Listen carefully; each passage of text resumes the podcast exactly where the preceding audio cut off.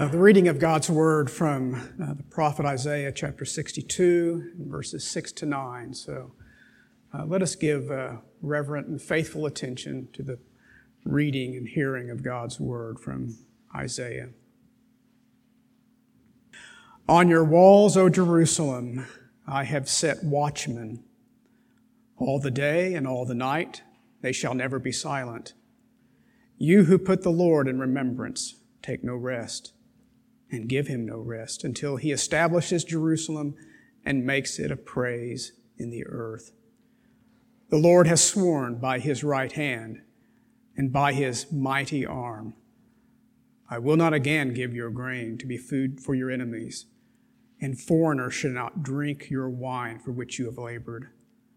But those who garnered it shall eat it and praise the Lord, and those who gather it shall drink it in the courts of my sanctuary. Uh, there are a number of uh, doctrines, uh, as you might be aware, that uh, put us uh, uh, in a uh, small minority in the church community. Uh, sometimes it's difficult to be in the minority, but I, I would contend it's much more difficult to be in the majority if you are wrong.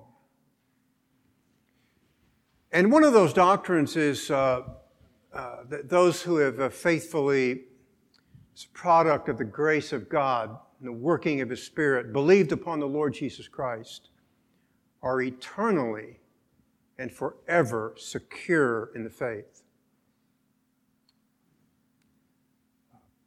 Really, uh, that which is taught in our text this morning from an Old Testament perspective. Because it's here that the Lord guarantees a coming time of perpetual security. Uh, of course, it's promised in the prophet, but I think it's inaugurated and fulfilled in Jesus Christ. Uh, throughout this text, uh, the Lord is uh, speaking. Uh, again, Isaiah sixty-two, beginning uh, in verse six.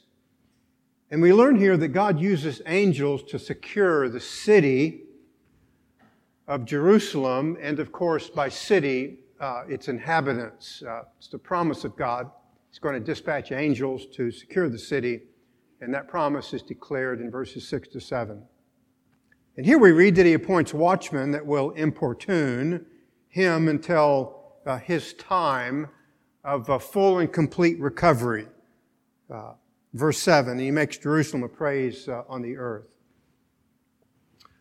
Well, so who are these watchmen? So, really the abiding question of the text. In the ancient Near East, guards were posted uh, to sound the alarm of opposing forces. Uh, essentially, the care of the city was entrusted to their hands. While everyone else is sleeping, the guards were to be on duty, and uh, they were to be ever watchful and awake to sound an alarm uh, if danger was approaching.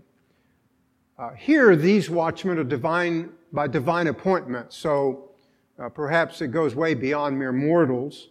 Uh, their identity is not specified. Uh, I will tell you that I believe they are uh, angels that God appoints to guard the city until they become a praise upon the earth. Uh, one reason, uh, not only from this text, but we have an illustration of this uh, from the prophet Daniel in chapter twelve in the first verse.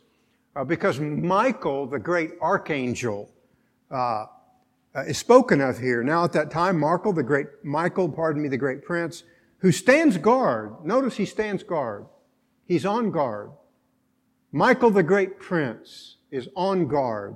Over the sons of your people will arise, and there will be a time of distress such as has never occurred since there was a nation until that time, and at that time your people, everyone who is found written in the book will be rescued. And Michael's going to see to it. He's been appointed by God. And all who have been decreed to be saved, written in the eternal book of redemption, if you will, will be rescued, and none will be lost. And the angel seals it because he has a divine appointment from God. What a great promise. All will be rescued. Uh, it's a uh, text that's spoken of, if you will, ninety-first Psalm. Psalm ninety-one. Uh, a great promise. Uh, the psalmist gives to us in light of great danger, and we certainly live in great danger. And so what is the promise that we will ever come out of danger? Uh, by the way, this text is spoken of, of our Lord Jesus Christ, but here it's spoken to the common everyday Christian uh, who reads it and who believes in the Savior. Uh, what hope do they have that God will see them safely to distant shores? Psalm ninety-one, verse eleven, He will give His angels charge concerning you to guard you in all your ways. To guard you in all your ways. What a great promise from God. And these will bear you up in their hands lest you strike your foot against a stone. Great promise that God has dispatched the forces of angels to guard those whose names have been written in the Lamb's Book of Life before the foundation of the world. And guard they will. And successfully guard they are so charged. Uh, another text that we might repair to concerning angels is found uh, in the book of Hebrews, uh, chapter one. Uh, great promise to us. Are they not all ministering spirits? A reference to angels sent out to render service for the sake of those who will inherit salvation. They are ministering spirits to those who will inherit salvation. Uh, the elect of God, ministering spirits are dispatched to see them into their eternal inheritance. Uh, this, uh, this promise is illustrated, I think, most beautifully Uh, in the book of the Revelation, in the seventh chapter. God is about to send forces of judgment upon the earth. I believe those forces have been unleashed. I can't really speak to the fullness of the time and their intensity, but nonetheless, I believe that this is an inaugurated event. Uh, but notice the third verse.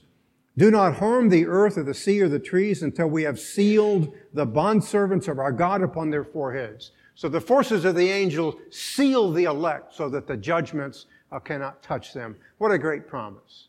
Imagine if you reverse that. We were not sealed, then we would fall under the judgments, wouldn't we? But we are sealed. Ephesians chapter one, of the great Spirit of God who has sealed us until the day of redemption, guaranteed by God Himself so that we will pass through this life and our souls rendered to the distant shores by the watchmen on the walls of the eternal city. The promise of God of our security forever. It's not coincidental that the verbal root foundational to the uh, preposition watchman uh, is used of God. Not only used of angels, we've established that, but it's also used of God Himself. So that there's someone behind the angels vested with all power and authority and wisdom and grace, who also promises to secure us eternally. A number of verses that speak to this end. Let's turn back, if you would, uh, to the psalmist. Uh, one of my favorite psalms. I will tell you, because of the forces of danger that are always about me, that I recite this psalm every morning in prayer before I get in my automobile and drive to various places. Because danger is always about us.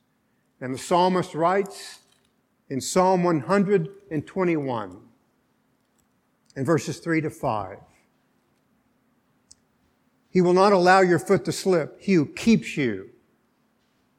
That's the word, again, that's foundational to the preposition watchman on the walls of the great city. He who keeps you will not slumber. Behold, He who keeps Israel. Again, the guard is God Himself. He who keeps Israel will neither slumber nor sleep. The Lord is your keeper. The Lord is your shade on your right hand. Keeper.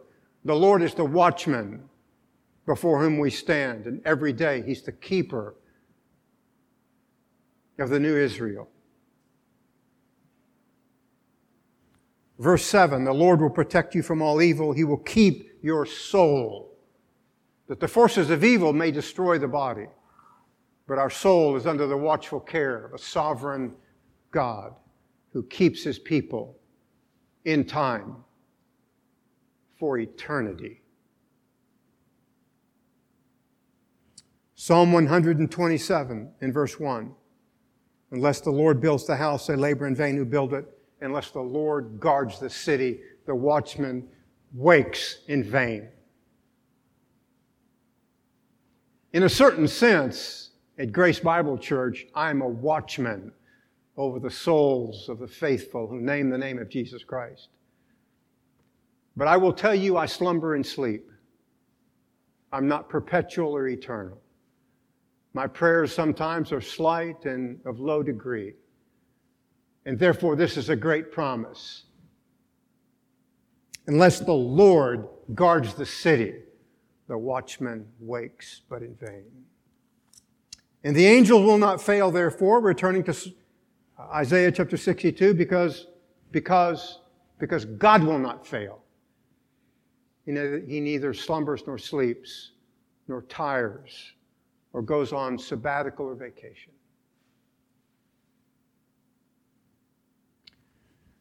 So looking at a uh, site on uh, the internet about an English swimmer who was a long-distance swimmer. Uh, he would swim across the English Channel. He would swim from England to Gibraltar. Man, that's a trip. That's, that's serious stuff. So he would swim all the day long, hour after hour, swimming in the open ocean.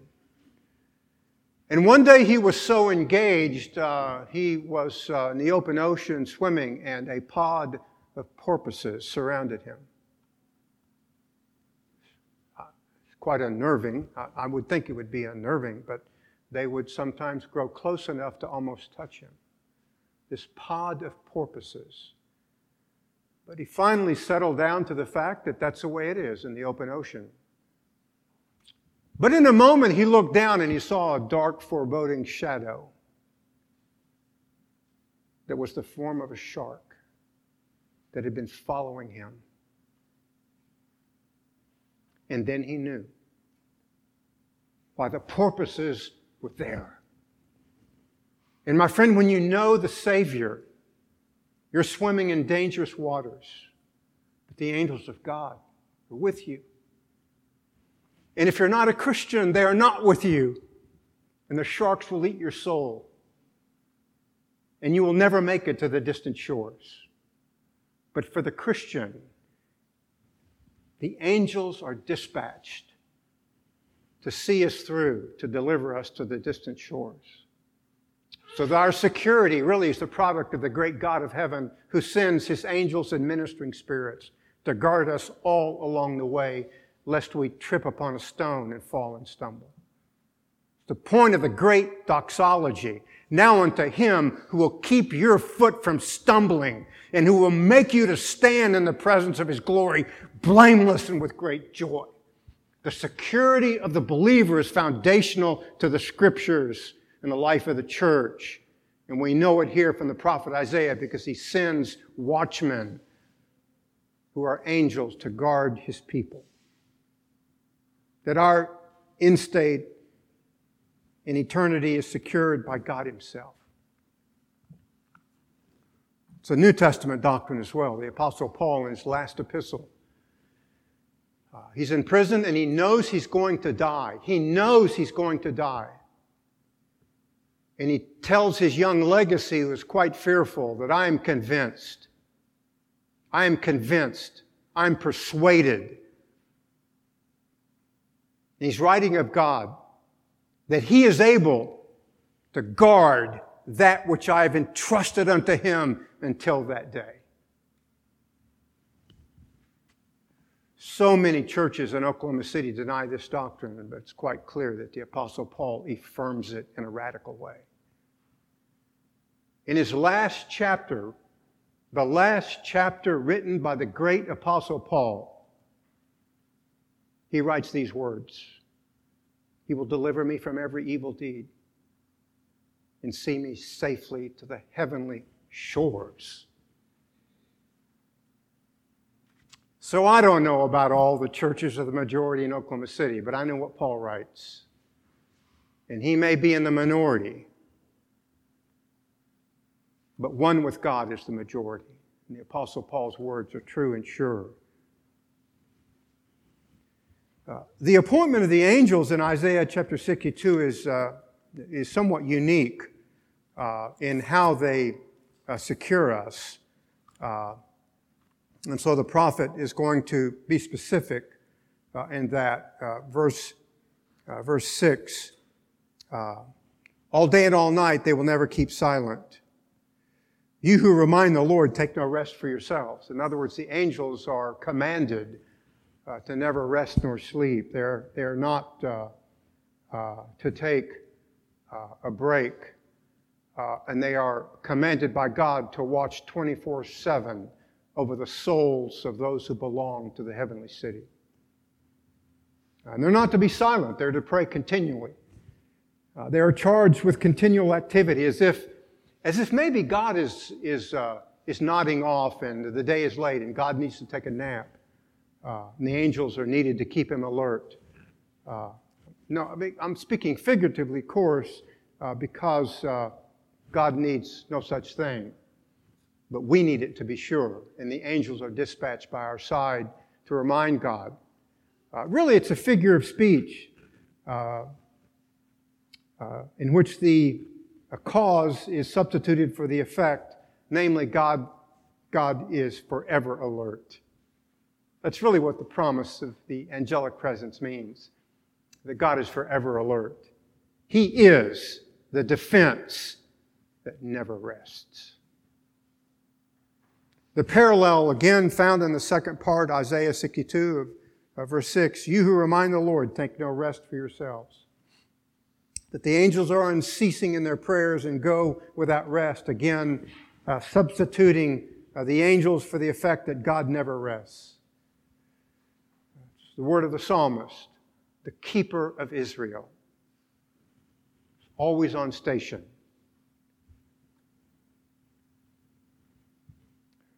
There is never a time in which we are outside of his sovereign provisions and grace. Never a time in which we are outside of the provisions of God, always on station, protecting his people. We, uh, we know this uh, to be true in the great prayer of our Lord, the Lord's Prayer, if you will, uh, John uh, chapter seventeen. Uh, our Lord, as you know, is going to the cross. And before he goes to the cross, he prays for those who have been entrusted to his care. John seventeen twelve, while I was with them, I was keeping them in thy name, which thou hast given me, and I guarded them. I guarded them, and not one of them perished, but the son of perdition, that the Scriptures might be fulfilled. He lost one we know of, uh, but that was according to the decree of election that Judas was never chosen. But all the rest that were chosen, Christ faithfully guarded, and none were lost. None were lost. It's true of us, of course. Uh, verse twenty and twenty-two, I do not ask in behalf of these alone, but for those also who believe in me through their word, that they may be one, even as thou, Father, art in me, and I in them, that they also may be in us, that the world may believe that thou didst send me.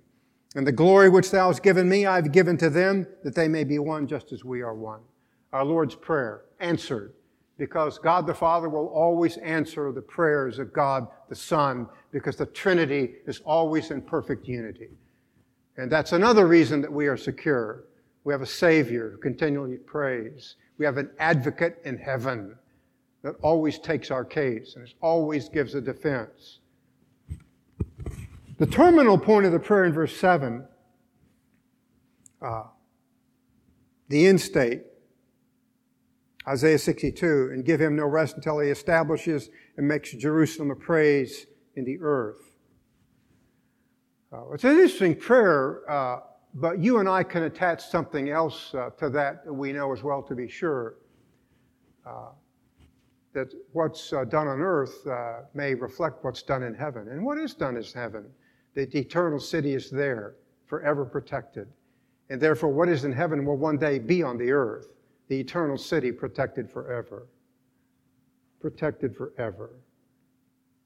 In other words, God will so engage until his city, by metonymy of adjunct, and the inhabitants of his city are totally vindicated and made perpetually secure forever and ever, world without end. a couple of places where we've studied this previously, uh, Isaiah chapter fifty-eight and verse eight. Then your light will break out like the dawn, and your recovery will speedily spring forth, and your righteousness will go before you, and the glory of the Lord will be your rear guard. That the presence of God is the vanguard and the rear guard of the people of Israel. He goes before them, and he brings up the rear behind them to see them safely to the distant shores of the great heavenly city. The presence of God himself. Isaiah sixty-one and verse one.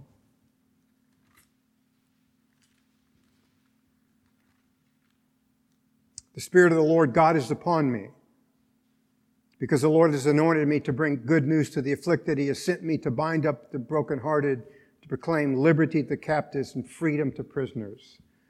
Now, if you would look at verse eleven. For as the earth brings forth its sprouts, and as a garden causes the things sown in it to spring up, so the Lord God will cause righteousness and praise to spring up before all the nations. The behind it all, the great promise is God will make it so, and the causality of God is stamped upon the church. Cannot be effaced or erased.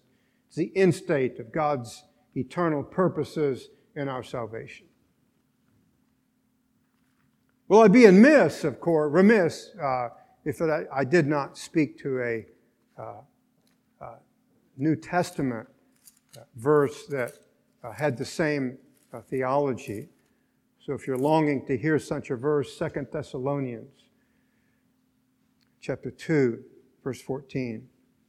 It was for this that he called you through our gospel, that you may gain the glory of our Lord Jesus Christ. The effectual calling of God, that we will gain the glory of our Lord Jesus Christ. Sealed by the words of the Apostle Paul. That you and I are predestined to glory. God is before us and behind us, and that we will reach those glorious distant shores, and we will be with him forever, radically changed according to the image of the greatness of the Lord Jesus Christ. By the way, the church bears testimony of this in its hymns. It's a hymn on page four hundred fifty-seven. You can turn there if you so wish, but for the word, praise the mount, I'm fixed upon it. Mount of God's unchanging love. That if God has loved you once, he will love you forever. And you are fixed upon the eternal mountain, and nothing can change that. Great word from the hymnist.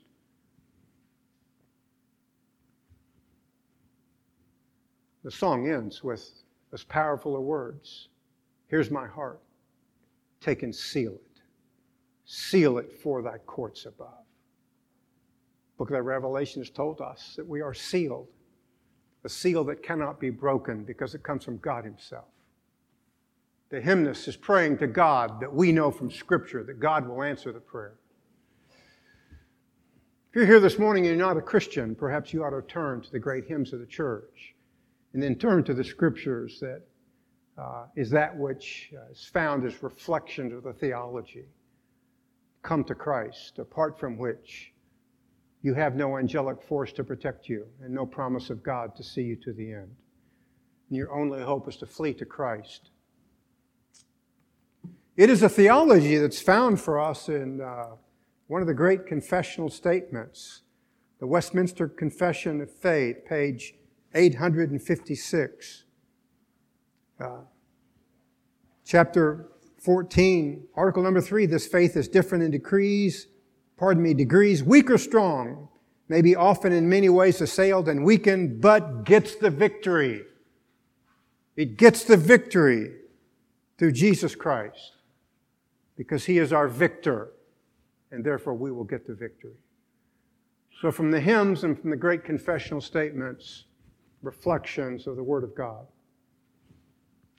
Majority, of course, in the church in Oklahoma City reject this truth. Uh, God appoints angels, but they can fail and do. Uh, Church in Rome and the Council of Trent, which was an answer to the Protestant Reformation, denies that anyone can know with certainty and pronounces a curse on those who claim that they can. by extension, of course, they have thereby cursed the Apostle Paul, who was certain and persuaded that God was able to see him to the end. Arminians affirm that we cannot know that we are of the elect except in a conditional sense because we can fail. In other words, we are kept by God as long as we can keep ourselves. My friend, that's a vague and empty hope. God will keep you if you keep yourself. The promise of Scripture is that God keeps His people. There's nothing contingent at all about it. So we are secure because God dispatches watchmen to keep uh, guard over our souls. Uh, but there's something more radical that speaks to our security. Uh, and that is uh, that God secures us with an oath. In other words, the very Word of God takes an oath to secure us to the end. Verses eight to nine, Isaiah chapter sixty-two. Let's look at the oath. First part of verse eight. The Lord has sworn, there's the oath, the Lord has sworn by His right hand and by His strong arm. It's an oath based upon His power, a figure of speech here, anthropomorphisms of an arm. God doesn't have an arm, but uh, if we could speak figuratively, we would say He has the strongest arm in all of eternity. And therefore He has power to effect His oath. I take lots of oaths in my life, I will tell you, because I'm not omnipotent, that more often than not, they come to no end. Try hard as I may, but that cannot be said of God. When He takes an oath, He has the power to effect it, and therefore it's certain and sure. Uh, it's a great promises that we read time and again in our study in the prophecy of Isaiah. Uh, John chapter ten of the Good Shepherd, all that the Father has given me, I lose none. How can He say that? Because He's God. The content of the oath is that oppressors and invaders will never again spoil the land. It's really, uh, in terms of a contextual interpretation, uh, it's a meaning that in the future, God will reverse the curse. The curse was that if you don't obey the law, I'll kick you out of the land. In other words, God is promising a time. He takes an oath to secure that time in which the city will be secure and invaders will no longer come in and spoil the land. Uh, terminal point here is that His people will eat and drink in the courts of His sanctuary. Latter part of verse nine. They will gather in the courts of the sanctuary of God and eat and drink. Uh, in other words, they will be returned to the sanctuary where the glory of God was, and they will eat and drink to celebrate His presence. It engages a full restoration communion that the curse is removed, and the promise, of course, is meant to envelop the church, whereby in the coming of Jesus Christ, the curse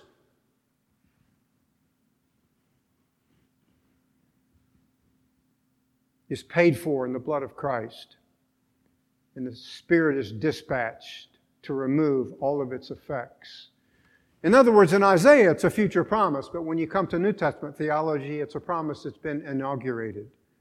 It's begun. The timing in all of these promises is the already and the not yet.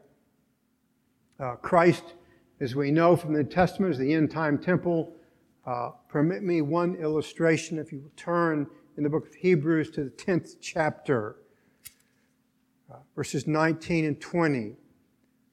Uh, the book of Hebrews is a radical affirmation that there is but one priest who is effectual. All other human priests are not effectual as he is. When we come into the New Testament arena, that's of radical importance, and of radical importance for people to comprehend today when so many priests make promises that they cannot keep in forgiving sin and in making absolution when only Christ can do that. And He does it in Hebrews chapter ten. One illustration.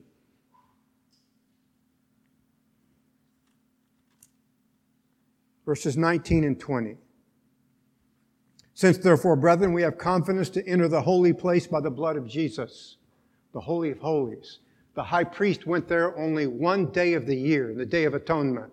In the blood of Jesus, we enter in every day because of who he is, the great high priest, not after the Aaronic priesthood, but after the priesthood of Melchizedek. And there is only one priest in all of humanity and time and eternity that is after the core order of Melchizedek, and that is the Lord Jesus Christ. And therefore what he does is manifestly important, and every other human priest ought to retreat to the shadows and be careful as to what they promise that they cannot fulfill, because they have not a divine appointment. Verse twenty, by a new and living way which he inaugurated for us through the veil, that is his flesh. Great promise. The grace and uh, mercies of God, uh, because Jesus Christ is that veil, that Christ is the true temple, and we enter it through him. The only way to enter is through him.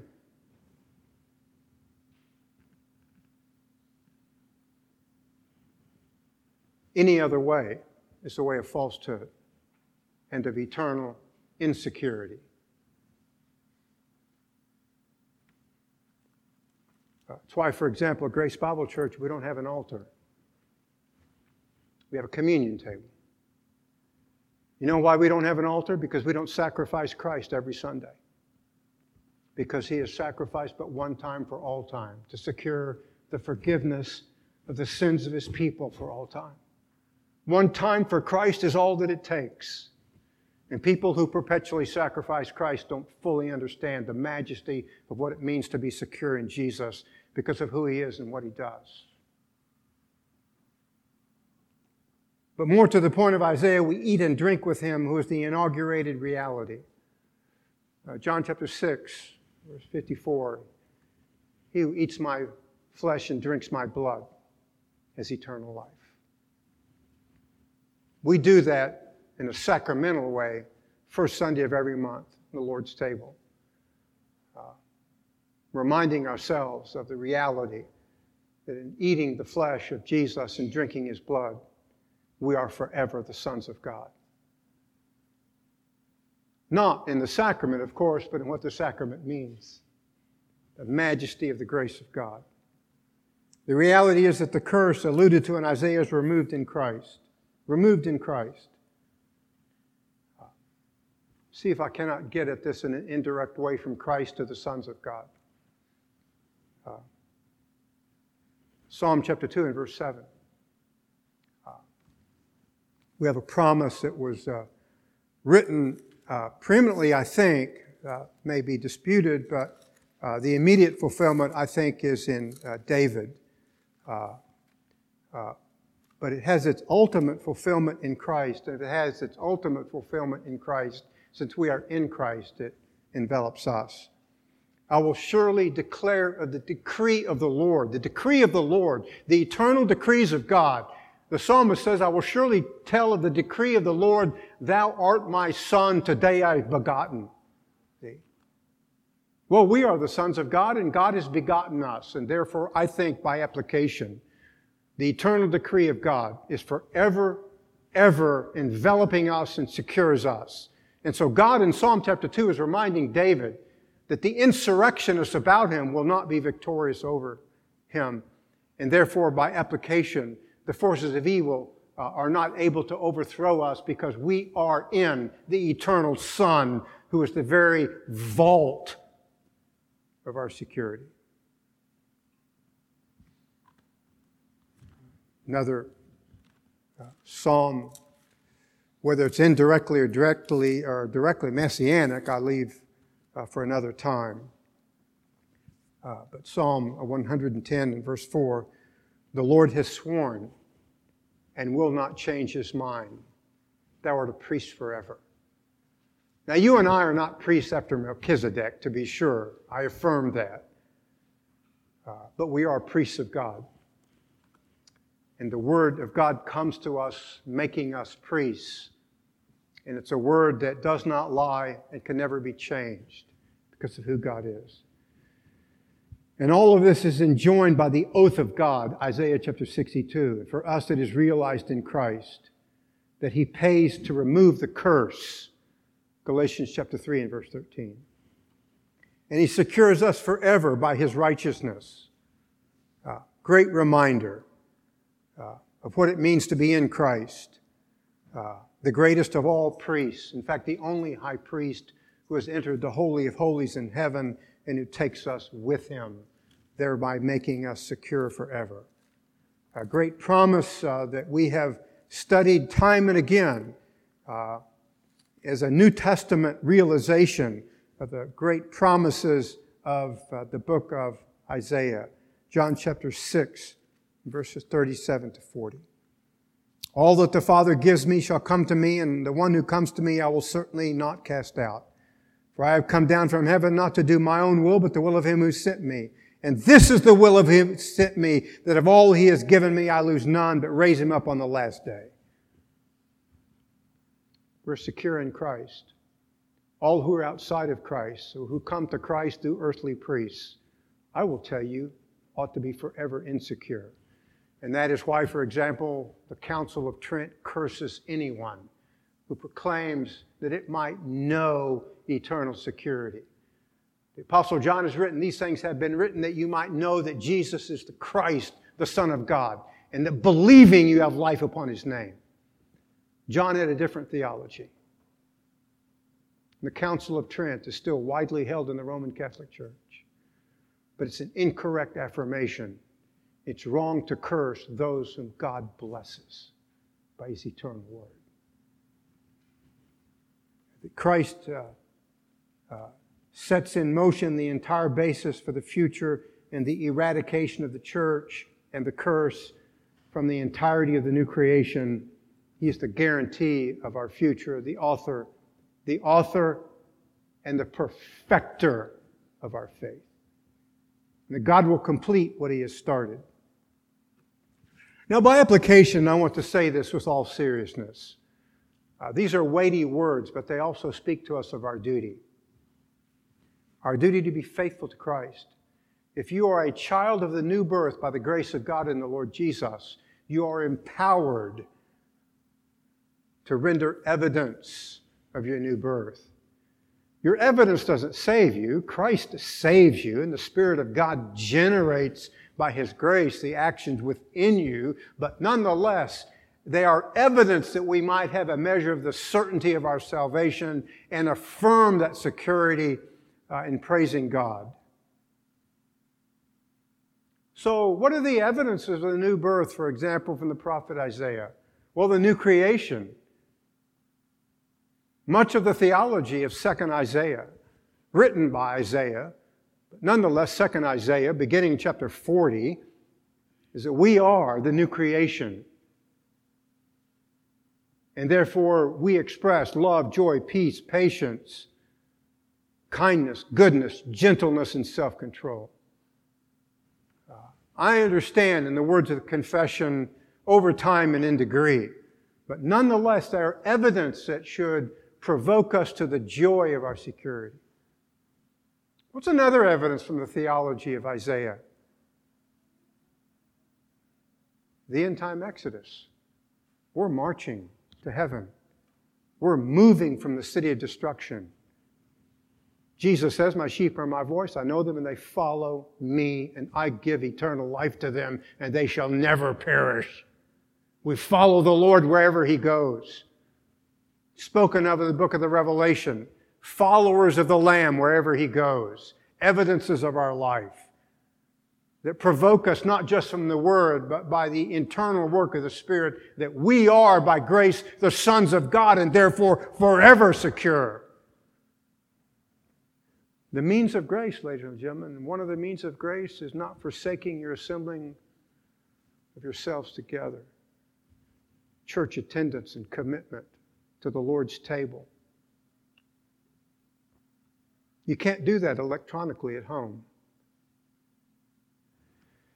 So that you cannot, for example, by way of application, say, well, I'm a Christian, but I don't have to go to church. I don't have to pray with the church. I don't have to take at the Lord's table. I'm doing it at home. And my authority is Arthur Pink. My friend, I wouldn't want to stand before the Lord of all glory and claim the name of Arthur Pink. I'll take the name of Jesus as the only name to proclaim. People ought to wake up about the evidence of true faith and what security really means. I understand it's the grace of God, but I also understand it produces evidence in the life by application. Uh, the not yet of the promises will also, of course, be fully realized, cementing our place in eternity. Uh, Isaiah chapter sixty-two and verse nine. Uh, Those who garner it will eat it and praise the Lord, and those who gather it will drink it in the courts of my sanctuary. Turn with me, if you would, to a place where this is fulfilled uh, in total sense, Revelation chapter twenty-two. Uh, indirectly, of course, in different imagery. Uh, Revelation twenty-two, verses two and three, in the middle of its streets, on either side of the river was the tree of life, bearing twelve kinds of fruit, yielding its fruit every month, and the leaves of the tree were for the healing of the nation, and there shall no longer be any curse, and the throne of God and the Lamb shall be in it, and his bondservants will serve him. We'll be there.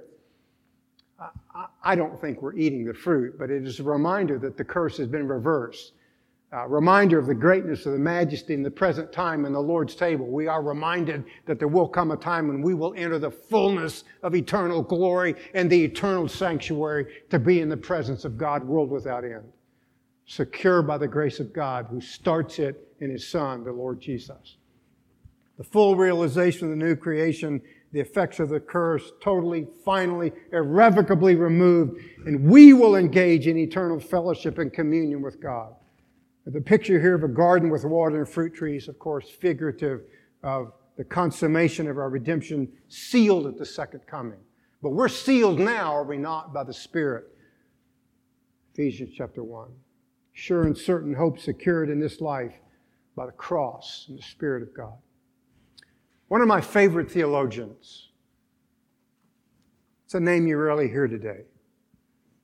In many respects, the mantle of Calvin falls upon him in the great city of Geneva. His name was Francis Turretin. Rights of eternal security to the importance of it in our lives and the assurance of our faith in this life. For him, and I quote, it was a fountain of gratitude, a root of humility, firm anchor of confidence, fullness of sweet consolation, and a spur to piety and godliness. So there is something about this great doctrine of eternal security that ought to course and surge throughout the entirety of our spiritual veins, giving us assurance and the praise of God, spurring us to pursue godliness with all the strength that we have, that we might know that we are his sons and walk in this world with the joy and the hope of an eternal faith. So says Francis Turretin. But so says the Lord Jesus Christ in the Word of God.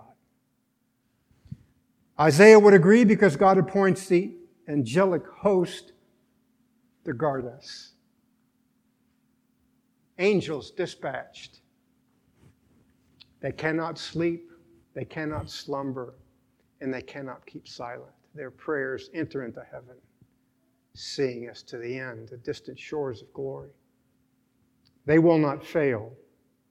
And then God takes an oath to remove the curse. He cannot and will not fail. Our part, therefore, in this life is sealed, now and forever. Don't forget it. Give no thought that you're in the minority of the churches of Oklahoma City. Proclaim the truth. It's the gospel. And as important in the words of Turretin, live it for the glory of God.